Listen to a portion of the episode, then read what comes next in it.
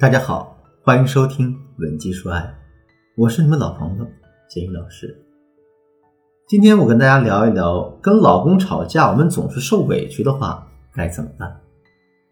前几天我在微信上接到了学员小丽的求助，语音通话的时候，我感觉她整个人都是带着气儿的。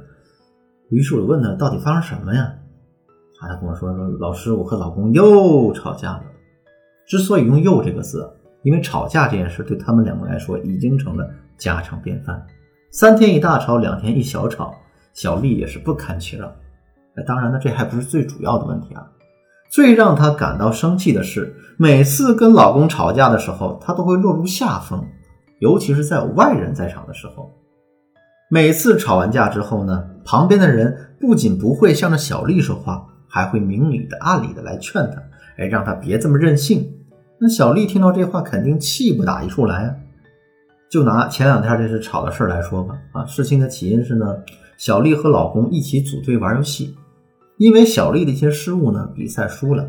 本来是一件很小的事儿，可老公的第一反应呢是生气和责怪她。那小丽跟老公说：“哎，这就是个游戏啊，你干嘛这么凶啊？”老公立马回了一句：“啊，你现在是一点都说不得了是吧？”听到这句话，小丽的情绪一下上来了，当即就跟老公吵了起来。那吵着吵着呢，突然家里来了客人，老公听到这门铃一响，哎，马上整理好情绪，微笑着开了门，把客人请进了家里。可小丽呢，不行啊，她觉得自己是个真性情的姑娘，那遇事呢，咱不能藏着掖着，她就没有心思理会客人，继续坐在沙发上，一边哭一边骂啊，我跟你结婚呢，就是为了被你说的吗？我做错了什么？你要说我，你有什么资格说我？对吧？那当初我真是瞎了眼才嫁给你。那客人呢？听到这话很懵啊，他说这怎么回事啊？啊，她老公惺惺作态的叹了一口气，哎呀，就是为了一局游戏的事儿，那输了不开心，在这儿都骂半天了。哎，小丽就看这好啊，你把自己一句话撇了干净，心里更来气了。可是她也发现呢，自己越生气就越是语无伦次。即便是说到了关键的地方，老公一句话也准能把这个事儿给带偏的，所以呢，他就只能哭和骂。客人是啥也不知道啊，啊，看了半天，只看到了一个破口大骂的女人和一个非常无奈的男人，那他也只能说几句和稀泥的话，然后就离开了。临走的时候呢，他还同情的拍了拍她老公的肩膀。小丽心里明白啊。这客人肯定是觉得是小丽在无理取闹。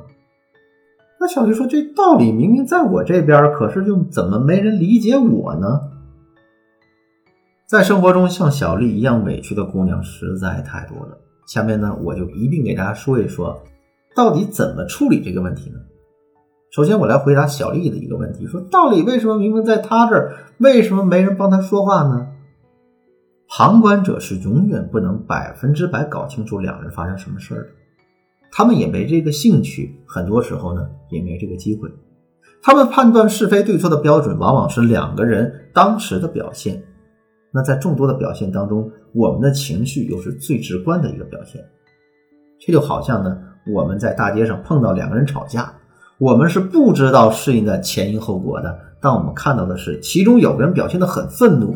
说的话很难听，另外一个情绪很稳定，绝不会愤怒的攻击对方，甚至还会表现出一种呢很弱小的样子。那在这个时候，我们会觉得谁在无理取闹呢？很显然，肯定是那个表现出来脾气暴躁的人。我们人天生是最喜欢同情弱小的，尤其是那种看上去的弱小。虽然我也知道啊，大家之所以会情绪失控。是真真实实受到委屈了，那只有喊出来骂出来，心里才会觉得舒服。可是呢，这种盛气凌人的表现，确实会容易让人产生误会。所以啊，当我们跟老公吵架的时候，一定要保持自己情绪的稳定。我们内心越愤怒，表面就越镇定。做到这一点，我们就胜了一筹。说到这儿，很多的姑娘会说：“老师，我也想控制情绪啊。”可事到临头，谁又能控制得住呢？其实控制情绪并不是那么的难。我教给大家一个小技巧啊，叫做利用反情绪。什么叫反情绪呢？我给大家举个例子：你现在遇到了一件非常伤心的事情，你很想哭，可在这个时候，你突然想起了一个特别好玩的段子，虽然你不能笑出来啊，但伤心的情绪是不是马上可以缓解许多呢？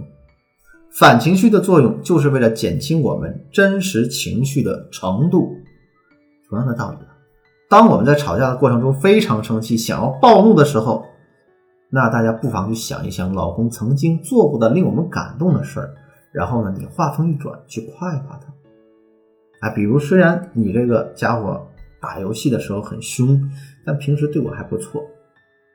这样短短的一句话，不但能显示出来你是冷静可沟通的，而且呢，你后边的这句夸赞还能让前面的你那半句指责显得更真实。这样一来呢，你就能很有力的得到别人的支持。你还可以添加我的微信文姬的全拼零零六啊，也就是 W E N J I 零零六，来了解怎么能把这个技巧呢用得更好。说完了情绪呢，我来接着说第二点，把话说清楚。既然我们是占理的，是受了委屈的，那么我们一定要尽最大的努力，把事情的真相摆在别人面前。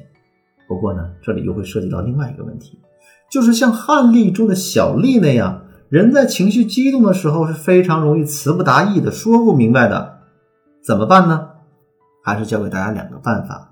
第一个呢叫关键词法，大家千万别想着呢一下把所有事情说清楚，也不要一整段话一整段话的表达你的意思，那样只会越说越乱，而且大家呢是很难一下子听完的。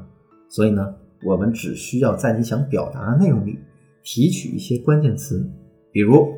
不做家务、打游戏较真儿、委屈等等等等，然后我再根据这些关键词去慢慢组织你的语言，这样呢，你的表述会更清晰，别人听起来也更容易。第二个办法叫做细节描述法。当我们去抱怨男人的时候，千万不要使用太多描述性的词语，而是要带入细节，这细节会让别人印象更加深刻，同时让人产生很多的代入感。比如你的委屈是啊，这男人很邋遢，不爱做家务。那你说一千遍男人懒、不讲卫生、邋遢，你都不如说一句：我出差一个月，他在家里攒了三十双没洗的袜子。下面呢，我来给大家说第三点，给男人台阶下。当我们戳穿了男人的假面目，让自己赢得了支持以后，我们该怎么办呢？乘胜追击，对男人进行指责吗？男人都是要面子的，如果大家不想吵赢了道理，输了感情，就千万不要这么做。而且呢，你把这些事情啊让外人知道的越多，他们呢难免会抱着一种看热闹的心态，而不是帮你们解决问题的心态来看待此事。所以大家一定要分清一个亲疏远近啊，毕竟男人是离你更近的人，然后给他找一个台阶下。你可以说一说男人的不容易，也说一说自己的小错误，啊，你说一说男人虽然做错了事，但也不是故意的，或者动机是好的，自己依然很爱他之类的话，这样呢，你这种智慧啊，识大体的形象马上就树立起来。其实啊，我给大家讲了这么多和老公吵架呀周旋的办法，并不是想让大家去吵赢婚姻里的每一场架。无论我们是吵赢还是吵输，只要是吵了架，那两个人的感情呢，难免就受到损害。所以能不吵还是不要吵的好。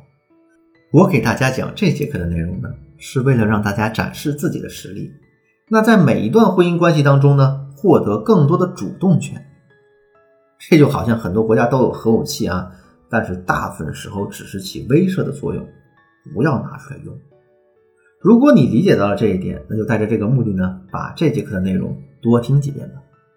如果你听完这节课依然有很多疑惑，或者是遇到了类似的问题，想得到专业的指导，那就添加我的微信，本期的全拼零零六，也就是 W E N J I 零零六，联系我们的分析师，他们会给你专业的帮助。好了，今天的课程到这就结束了。我是剑宇，文姬说爱，为你一生的情感。保驾护航。